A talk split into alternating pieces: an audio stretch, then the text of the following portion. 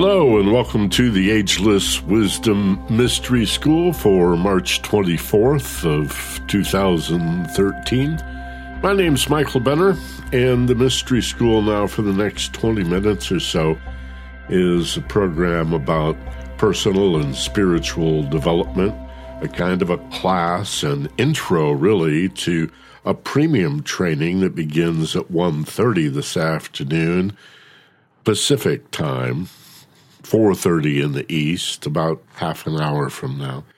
And uh, like this class, you don't have to listen live. You can if you'd like, and uh, we'll respond to any questions you have. You can put them in the text box on the page in front of you, or if you're on the phone, press star two, and you can raise your hand and ask a comment that way.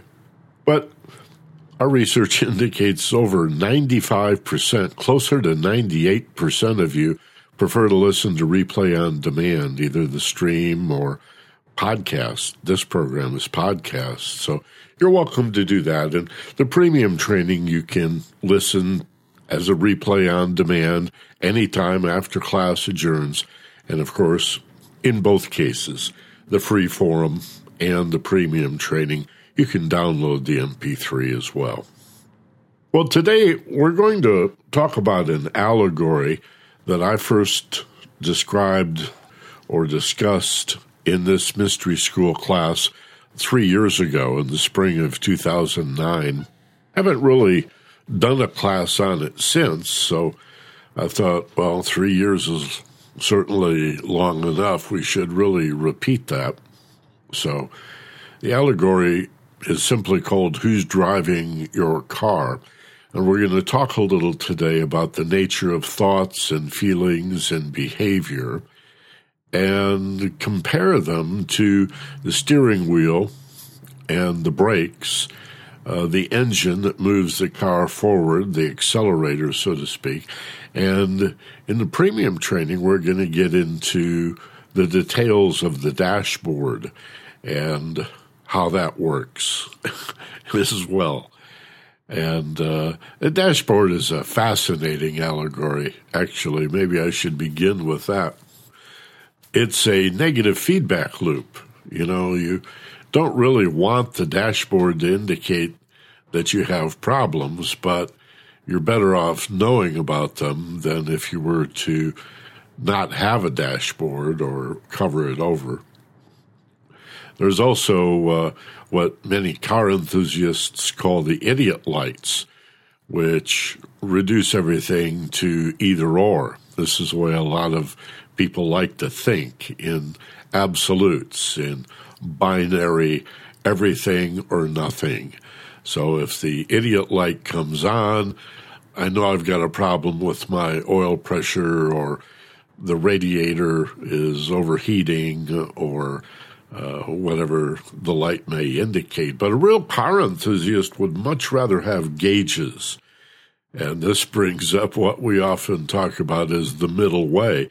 This is all of the information between the light is off or the light is on. Not sure if you remember a few years back when somebody thought it might be a good idea to use a digital readout for a speedometer. And so uh, that was tried on a few models for a couple of years, but people hated it because all it did was tell you how fast you're going. It didn't give you any sense of your rate of acceleration. Whereas uh, a gauge that was more analog in nature would not only show you where you are relative to a dead standstill, how fast you're going, your overall velocity, but also a sense of your rate of acceleration. How quickly is that gauge moving up the scale? And so when it comes to water temperature or oil pressure or anything else, the reason idiot lights are referred to in such a negative, uh, derogatory way is we need more information than either or. Some people seem to be happy with everything or nothing, and the idea that there's only two ways anything can be. They're called absolutists. It's uh, sometimes referred to as binary or Manichaean thinking, even a Manichaean philosophy, but it's very simple minded. It results in uh, true or false approach without any concern for the variation and combination and permutation. In politics, it's often referred to as the nuance of the middle way. And yet, that's where the game is played, not in the end zones. All the fun is in the middle. So we'll talk about the dashboard and how you're better better off with gauges than idiot lights, and then compare them, as you've probably guessed already, to the nature of our emotional feelings. It's not a matter of simply am I angry or not. It's a matter of watching your anger come upon you. And can you develop yourself to the point where you can see it coming a mile away? Recognize yourself beginning to get angry. You know, we have that phrase, well, so and so has a short fuse. Well, that just means that they lack this ability to recognize the feeling coming upon them. They've got an idiot light for their anger. It's either off, off, off, and then suddenly on. They, they can't see it building the way a gauge would indicate. So, in the allegory of who's driving the car, we'll spend quite a bit of time talking about the dashboard. And I hope you can then join us for the premium training. All you have to do if you're not yet enrolled is jump over in between this free forum and the live class at 1.30 Pacific to our primary website, theagelesswisdom.com. Remember the THE is part of the address, so the W's dot theagelesswisdom.com. Click on webinars and then on premium training and you'll be able to enroll with your bank card in about 60 seconds. The thank you page plus an email that follows will confirm the registration, whether for a single class or a longer period. You get a nice discount if you sign up for a 13 week quarter or a full year. And it'll contain the URL and the password you need to get on board, both the thank you page and the email will have that information. Then, if you do enroll for more than a single class, you'll get emails every Saturday night, Sunday morning with the URL for that week and the password to gain access. And if you want to join us live by telephone, there's a password for that too. Okay. Mostly what I want to talk about in the free forum today, however, is the triune nature or the Trinity in man. We often refer to this as the lower correspondence of the divine Trinity because just a little bit of study of philosophy, and you'll recognize that the Trinity that's tossed about in um, Christianity, the Father, Son, and Holy Ghost, or Father, Son, and Holy Spirit, is actually an ancient concept. It goes back to the Egyptian uh, father, son, and mother, or actually in Hermetic Egyptian philosophy, it was known as the king and the prince and the queen. But the material world is named for the feminine aspect of matter. Uh, matter, mater, uh, the material world is obviously uh, from the Latin and the Greek for mother, mater, ma. It's one of the first sounds a baby makes is ma. And that's the material world. And the material world is said to be receptive, understandably, to its energy cause.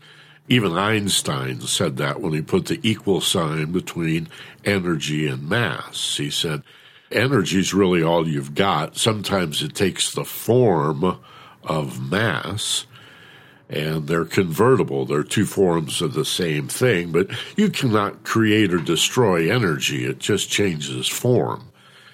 the material aspect of energy, the material matter or mass manifestation of energy is constantly changing form.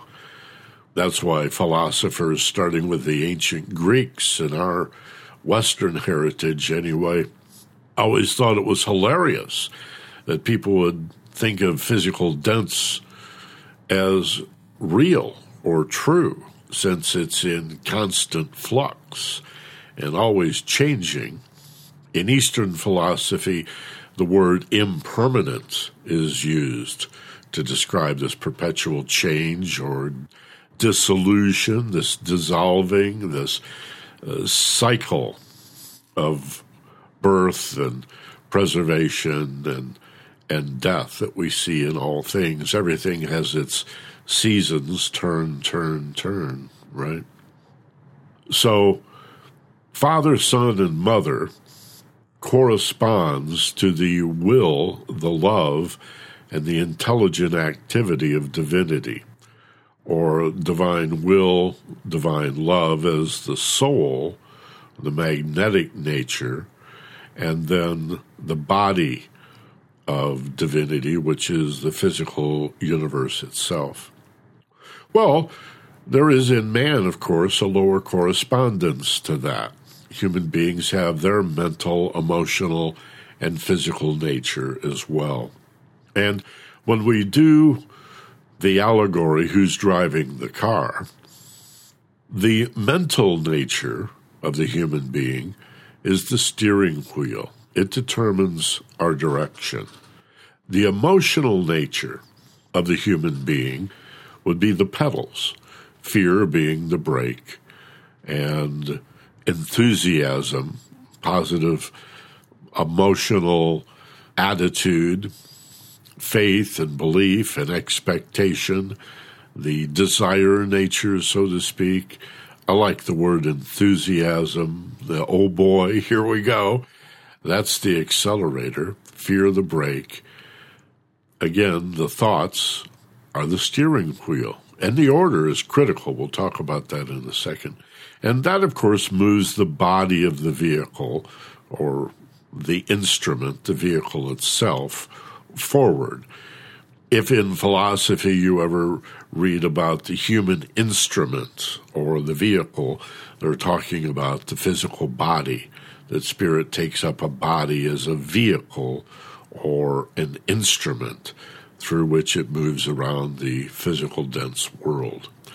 So there's the lower correspondence to the divine trinity of Father, Son, and Mother, or Father, Son, and Holy Ghost, the divine will, the Father aspect, causative, the divine Mother, so called Holy Ghost, Holy Spirit, she is receptive to the causative nature of Spirit.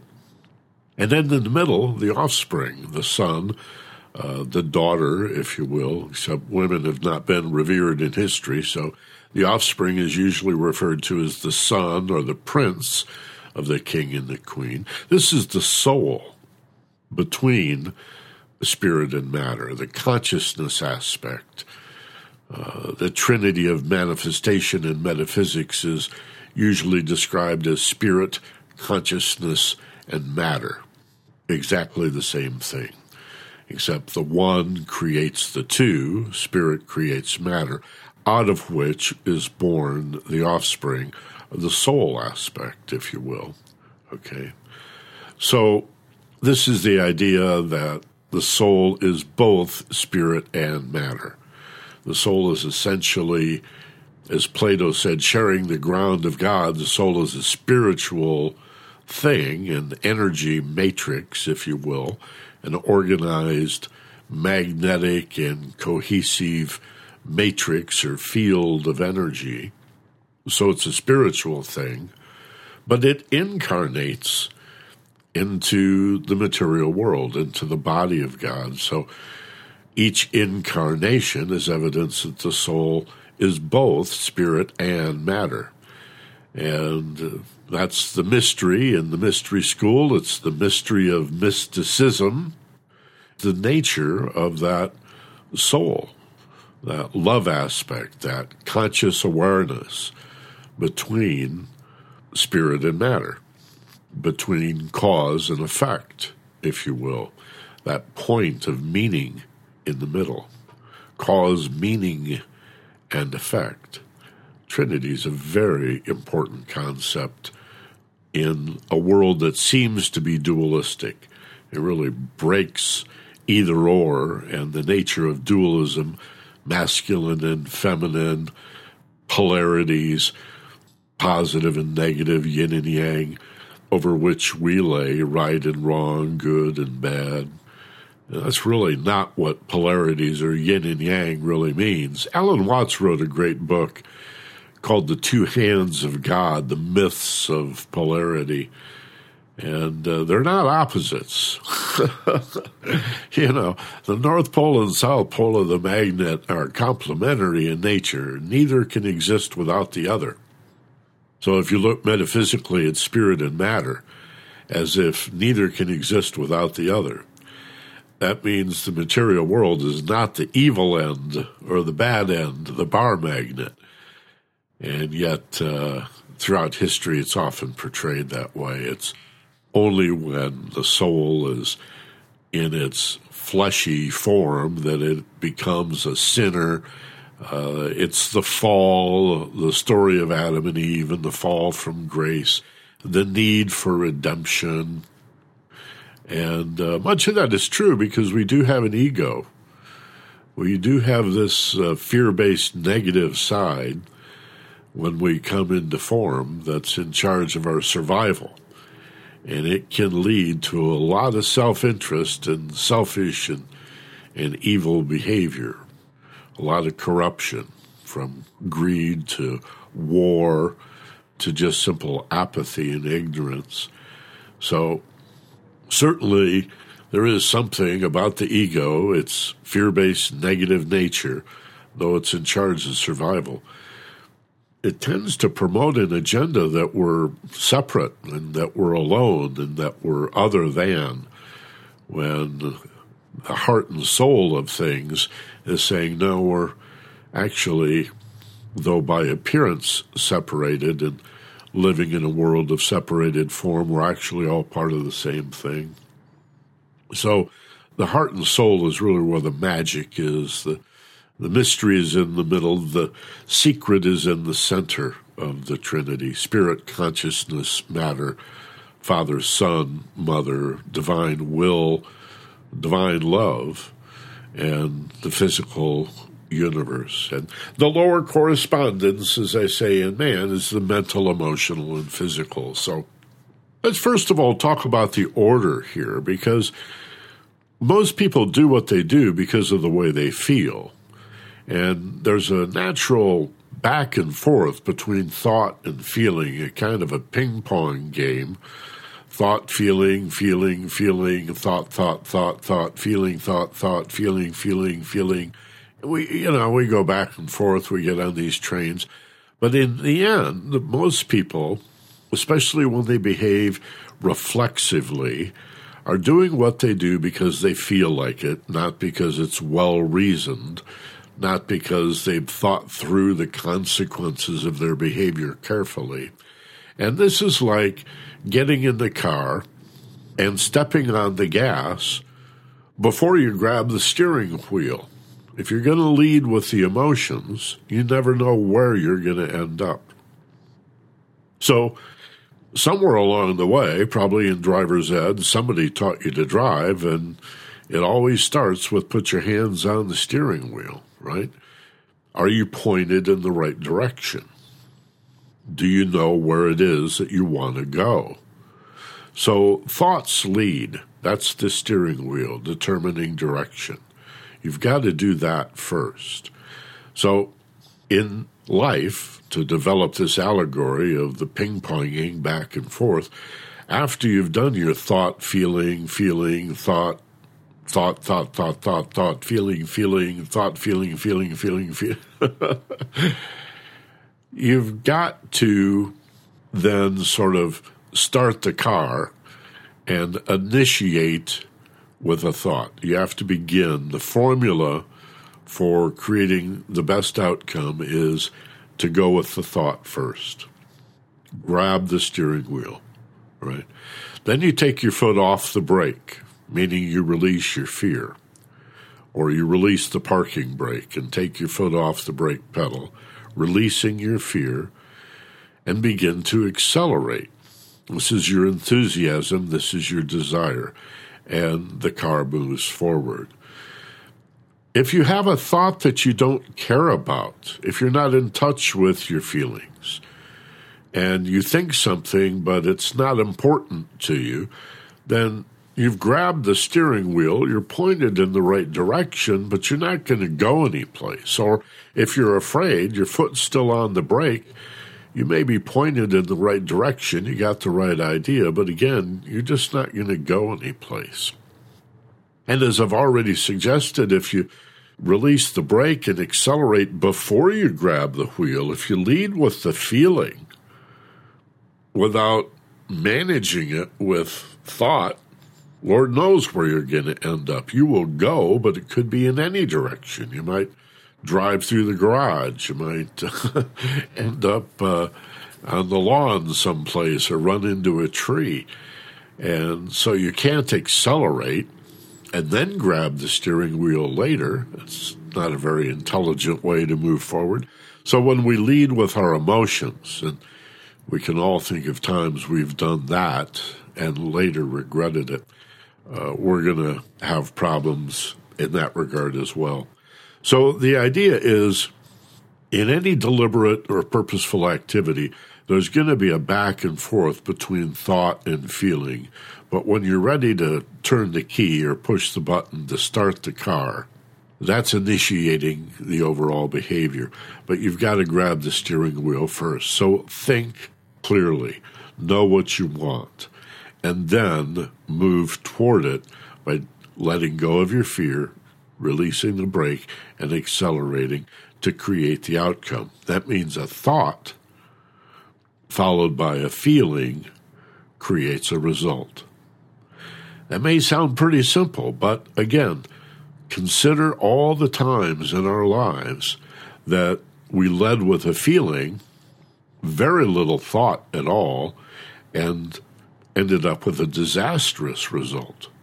Or it was feeling, result, and then we thought about it after the fact. Gee, if I had only considered right? So close your eyes for just a second. Take a nice, slow, deep breath. Ah, create and sense a feeling of relaxation.